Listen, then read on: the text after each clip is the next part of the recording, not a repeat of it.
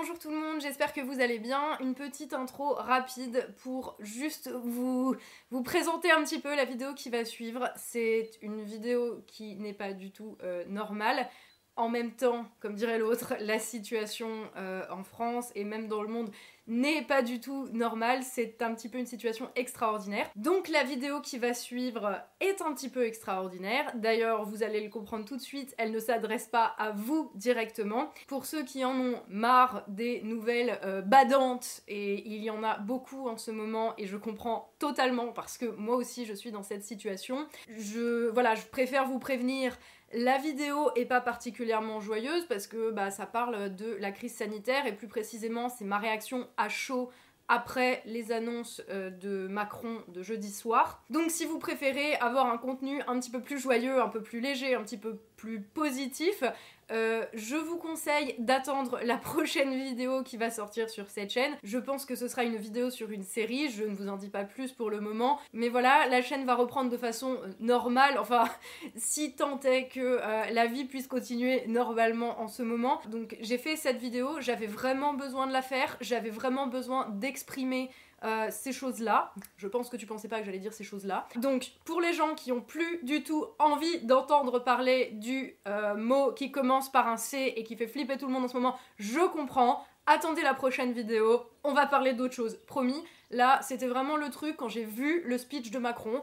Euh, je, je, je, sais pas, je j'étais obligée de réagir parce que pour moi, voilà, c'est un sujet qui est grave euh, et, je vous avoue que je ne me voyais pas faire une énième vidéo avec encore des blagues. Les blagues sur le sujet, sur l'incompétence du gouvernement, sur l'ineptie euh, de Sibeth Ndiaye, euh, de Olivier Véran, etc. Je les ai toutes faites, les blagues, et j'avoue que la situation ne me donne plus du tout envie de rire. Donc, pour ceux qui souhaitent rester et regarder la vidéo jusqu'au bout, merci. Pour ceux qui ne souhaitent pas rester et qui préfèrent fermer la vidéo et attendre la prochaine, merci aussi d'être là. Je comprends totalement. Je vous dis à très bientôt, dans tous les cas, dans une prochaine vidéo, promis, sur autre chose. Je vous aime très fort et bien sûr, prenez soin de vous. Coucou Manu, enfin, pardon. Bonjour Monsieur le Président et l'heure n'est plus aux formalités. Je m'adresse à toi parce que c'est toi qui as les clés en main pour prendre les décisions qui permettraient d'éviter potentiellement un immense scandale à notre pays. Cette semaine, tu nous as conviés à ta grand-messe du jeudi 20h. Tu nous as annoncé 36 heures avant que tu allais nous parler, tu nous as promis des annonces fortes et des mesures fortes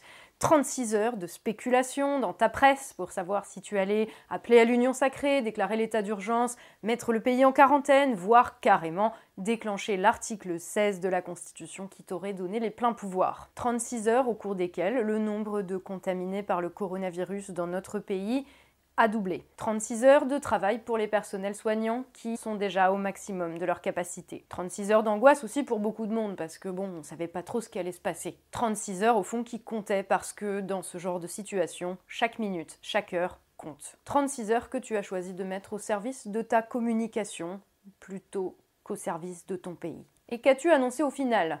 Tu as fait ce que tu aurais dû faire au fond il y a déjà des jours. Ce que les personnels, les médecins, les experts, je parle des vrais experts, pas de tes éditorialistes, te hurlent qu'il faut faire et qui relèvent du bon sens. Comme d'habitude, nous avons tous été suspendus à ta décision et toi, tu as fait le minimum syndical. Bravo, tu as fermé les écoles. Et donc, tu veux une médaille? Il suffisait d'écouter pourtant les données des scientifiques et des spécialistes.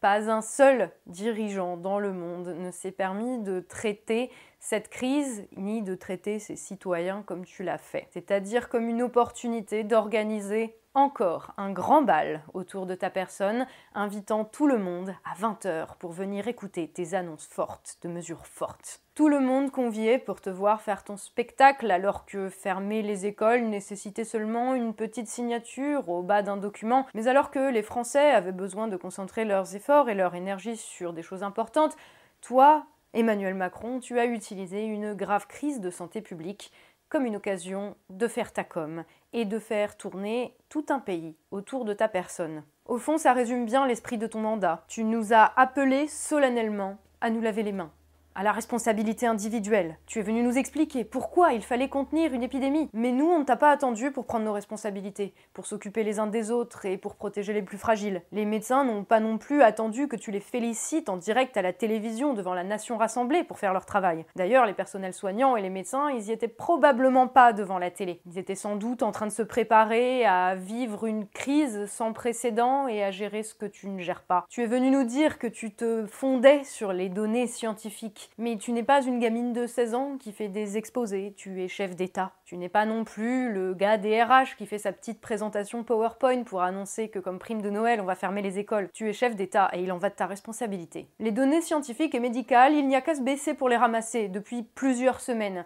Les données scientifiques et celles des expériences des graves crises subies par la Chine, l'Iran ou l'Italie, entre autres, c'est que chaque jour compte et augmente le nombre de contaminations de 40%. Tu vois, rien qu'en abandonnant l'idée de faire ton cirque pendant 36 heures et en signant des décrets tout de suite, tu aurais pu aider. C'est toujours mieux quand chacun fait sa part. Les données scientifiques, c'est que jusqu'ici, la courbe de la progression de la maladie en France suit exactement celle de l'Italie, à 8 jours d'intervalle. Donc si tu continues à ne rien faire, dans 8 jours, nous serons l'Italie. Les données scientifiques, c'est aussi que selon toute probabilité, le seuil épidémique est à 60% de la population contaminée.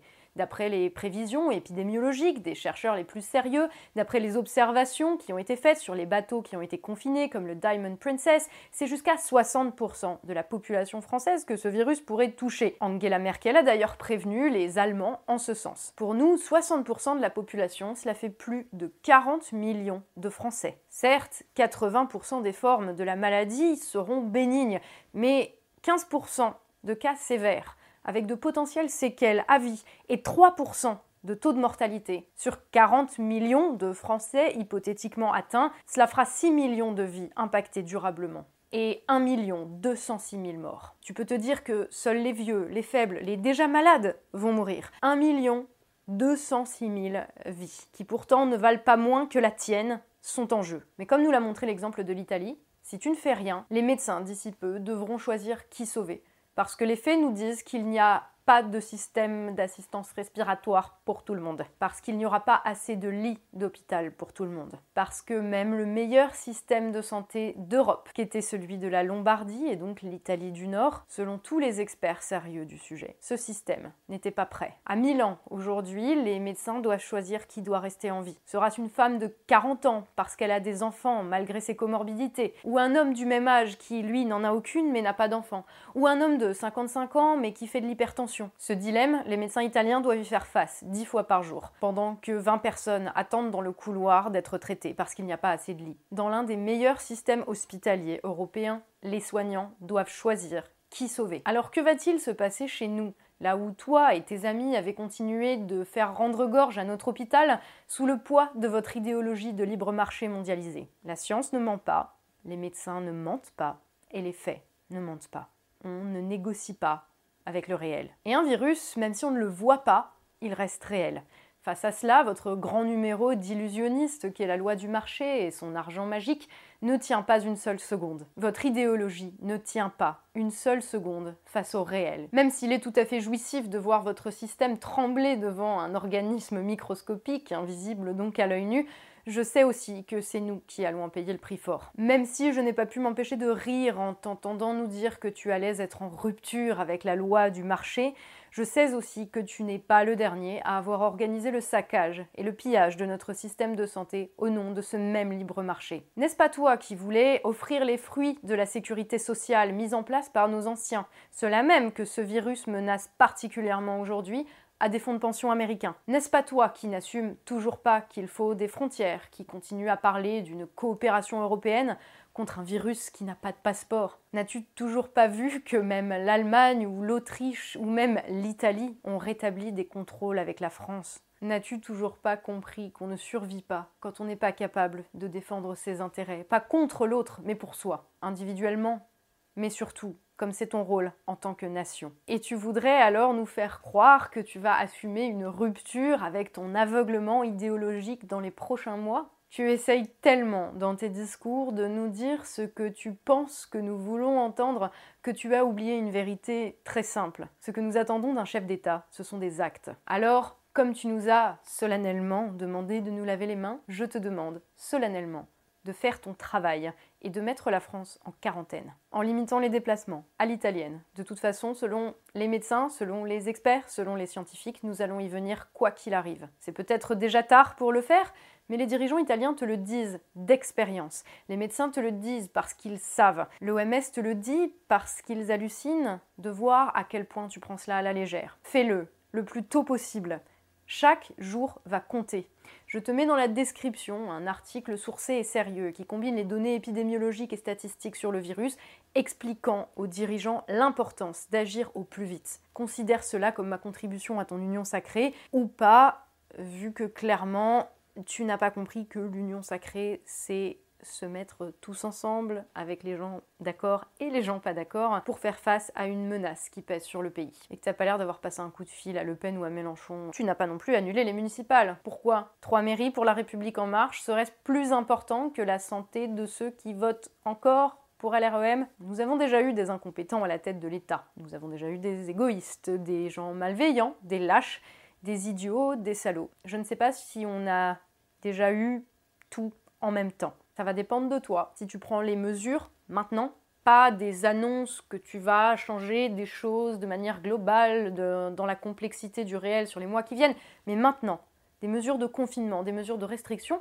peut-être pourras-tu rester dans l'histoire comme un président au moins respectable. Nous prenons nos responsabilités, l'inverse reste à prouver mais la rédemption est toujours possible. Je ne dis pas ça pour sauver ta peau ou ton image, ni même ta conscience. Je le dis parce qu'il s'agit ici de la vie de millions de personnes, des millions de Français avec qui je partage un pays, une culture, une histoire et j'espère un demain. La France s'est déjà relevée de nombreux traumatismes, des guerres, des attentats, des épidémies, de traumatismes qui leur ont été infligés par leurs dirigeants aussi. Alors on survivra à ce coronavirus et on te survivra à toi aussi, Emmanuel Macron. Alors fais ce que tu veux, continue de faire des visioconférences, continue de te faire désinfecter les mains et de faire désinfecter tes stylos. Mais étant donné que c'est toi qui es assis dans ce fauteuil avec cette responsabilité entre les mains, s'il te plaît, au moins, fais ton boulot.